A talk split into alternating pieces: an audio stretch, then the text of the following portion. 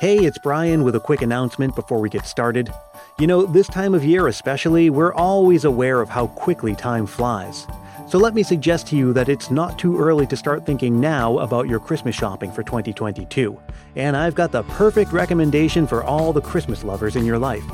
Christmas Past, the book is coming in the fall of 2022 from Lyons Press. Stay connected with me on Facebook, Twitter, and Instagram for updates on events, giveaways, pre ordering, publication dates, all that stuff. Thanks. Enjoy the episode. We wish you a Merry Christmas. We wish you a Merry Christmas. We wish you a Merry Christmas and a Happy New Year. The origins of this song are lost to history. We just know that it's old and it's English, and that there have been several versions of it, including one where the singers wish you a pocket full of money and a cellar full of beer. But the one that you're most familiar with is the one you're hearing now. Written at a time when figgy pudding was so common and popular, and presumably so delicious, so festive and emblematic of the Christmas season, that groups of carolers visiting door to door felt right at home singing its praises, literally, and demanding that it be served.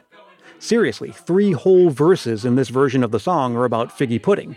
First, it's We Wish You a Merry Christmas, then Good Tidings, etc., and then right into three full verses about figgy pudding.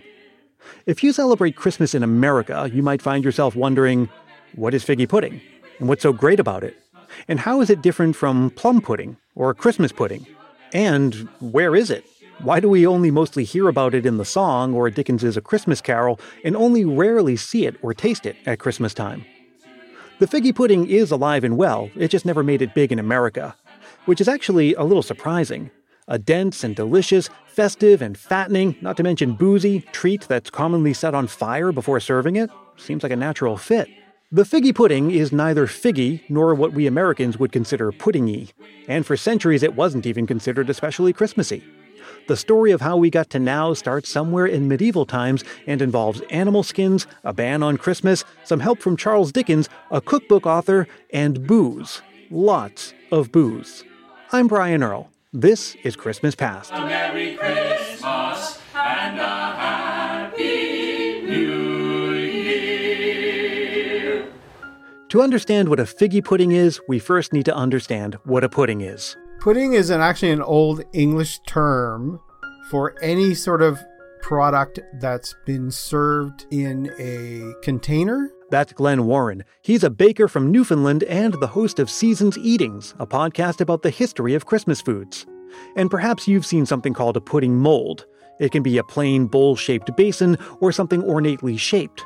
But in the past, and thank goodness only the past, It could be in an animal skin, like a sausage. Well, actually, it's not as bad as it sounds. After all, we still consume sausages today, many of them encased in intestines. The idea of pudding served like that might sound pretty terrible, but only if you're thinking of pudding the way that we know it today. Actually, the way you know it today depends on which side of the Atlantic you're on. If you go to the UK, any type of dessert after the main meal is called a pudding. They'll say, "What would you want for pudding?" And most most people in North America will go, "Well, I don't know, vanilla, chocolate." But they mean, "What do you want for dessert?" But all of those definitions, be it the spoonable mousse like chocolate or butterscotch stuff we know, or the generic dessert or specific Christmas pudding, all of them are new, historically speaking. Puddings way back when were more like sausage or haggis, where fat, spices, and fruits were mixed with meats, grains, and vegetables and packed into animal casings. The fruit and the casing acted to preserve the food. Now let's get back to figgy pudding, the story of which begins on the other side of the Atlantic in England. Figgy pudding's been around since the 14th century. There's a cookbook called The Forme of Cury. It's basically put together by the cooks and chefs of King Richard II. That's the first recorded instance of figgy pudding. More specifically, it's the first recorded example of the first iteration of what we now know as figgy pudding, because the first recipe was really different. It almost started as a soup. It didn't have any spices in it yet. It was more of a savory dish than a than a sweet dish. The recipe, which is called simply figgy, is really difficult to read because it's in medieval English.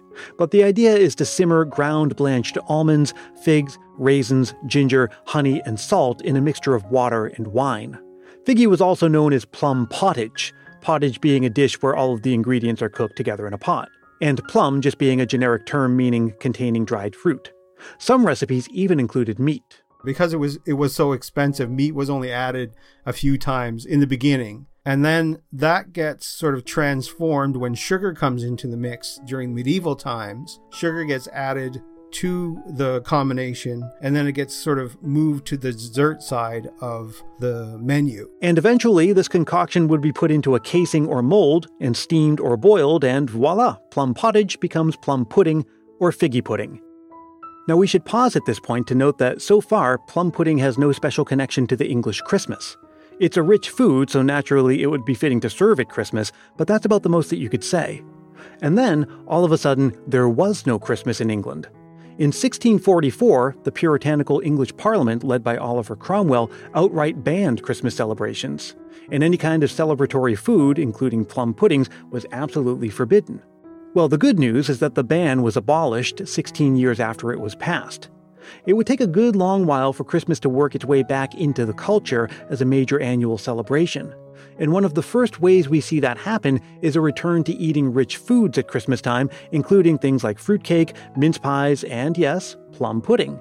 And during this time, the recipe continues to evolve before landing on the version we've stayed with more or less ever since by the time it gets to Victorian time, in Dickens's time, you have basically a ball of dried fruit and nuts held together with suet, sugar, maybe a little bit of bread, breadcrumbs. This is the version of the pudding that caps off the Cratchit's Christmas feast in A Christmas Carol. Hello! A great deal of steam. The pudding was out of the copper. A smell like a washing day. That was the cloth a smell like an eating-house and a pastry-cook's next door to each other, with a laundress's next door to that. That was the pudding. In half a minute Mrs. Cratchit entered, flushed but smiling proudly, with the pudding, like a speckled cannon-ball, so hard and firm, blazing in half of half a quartern of ignited brandy, and bedight with Christmas holly stuck into the top. Oh, a wonderful pudding! Now you may have noticed a few things there. First, that the pudding was out of the copper and that it smelled like a washing day. This refers to how Mrs. Cratchit tied up the pudding mixture in a piece of cloth, giving it a round shape, and boiled it in a copper pot. A lot of people didn't have ovens. You had a hearth and you had a rod across the hearth, and you put your food in a, either a big pot and made a stew, or you boiled water because that's all you really had. And so you'd have to make some sort of dessert in either another pot in the water or in some sort of cloth bag. The other thing you probably noticed was the pudding flaming in brandy. Like those early figgy recipes that included wine, nearly all plum puddings are traditionally made with alcohol. Either the dried fruit has been soaked in it, or it's added to the mixture or poured over the top and set alight, sometimes all three. And because the alcohol acts as a preservative, it was also very common to make a pudding well in advance and then age it by dousing it with brandy often while storing it in a cool, dark place. The appearance of the Christmas pudding in A Christmas Carol truly anchored it to the Christmas celebration. And then in 1845, two years after the publication of A Christmas Carol, Eliza Acton published her influential book Modern Cookery for Private Families, and in it, she provides a recipe titled The Author's Christmas Pudding. People debate whether the author refers to Acton herself or Dickens, but the point is that it's the first published example of the dish being referred to specifically as a Christmas pudding. And because of its close ties to Christmas, a tradition formed around preparing the pudding on the Sunday before Advent. Stir Up Sunday, as it's known, is when family members take turns stirring the pudding mixture with their eyes closed and making a wish. Some people even like to prepare the pudding with a coin hidden in the mixture. This was once a common thing to do with cakes during the 12 days of Christmas. So if you want to try making a Christmas pudding or figgy pudding or plum pudding this year, you're already late if you're a stickler for tradition. But that shouldn't stop you. They're not difficult to make, they taste great, and they're a heck of a lot of fun to set on fire, and I'm speaking from experience. Plus, you'd be doing your part to make the Christmas pudding more common here in America. But many Americans are happy nowadays to leave the traditions of Victorian England in the Victorian era and in England and that's okay. But it still can be fun to experience them from a distance. Just ask Layla in Ohio. Hi, Christmas Past Podcast. My name is Layla. I'm from Northeast Ohio, and I'm sending you this voice message all the way from Scotland. Uh, so I'm hoping to get in some nice visits uh, to some European Christmas markets before heading home for the holidays. But today I'm sending this in to talk about my favorite Christmas tradition that has given me loads of warm memories. Uh, each year, I work at a local living history village in Ohio around the holidays, and each December we host a lantern lit Christmas program. So, for this, the employees dress up in Victorian clothing, and we act out a series of holiday vignettes that show visitors what Christmas was like for the Victorians and where a lot of our modern traditions come from.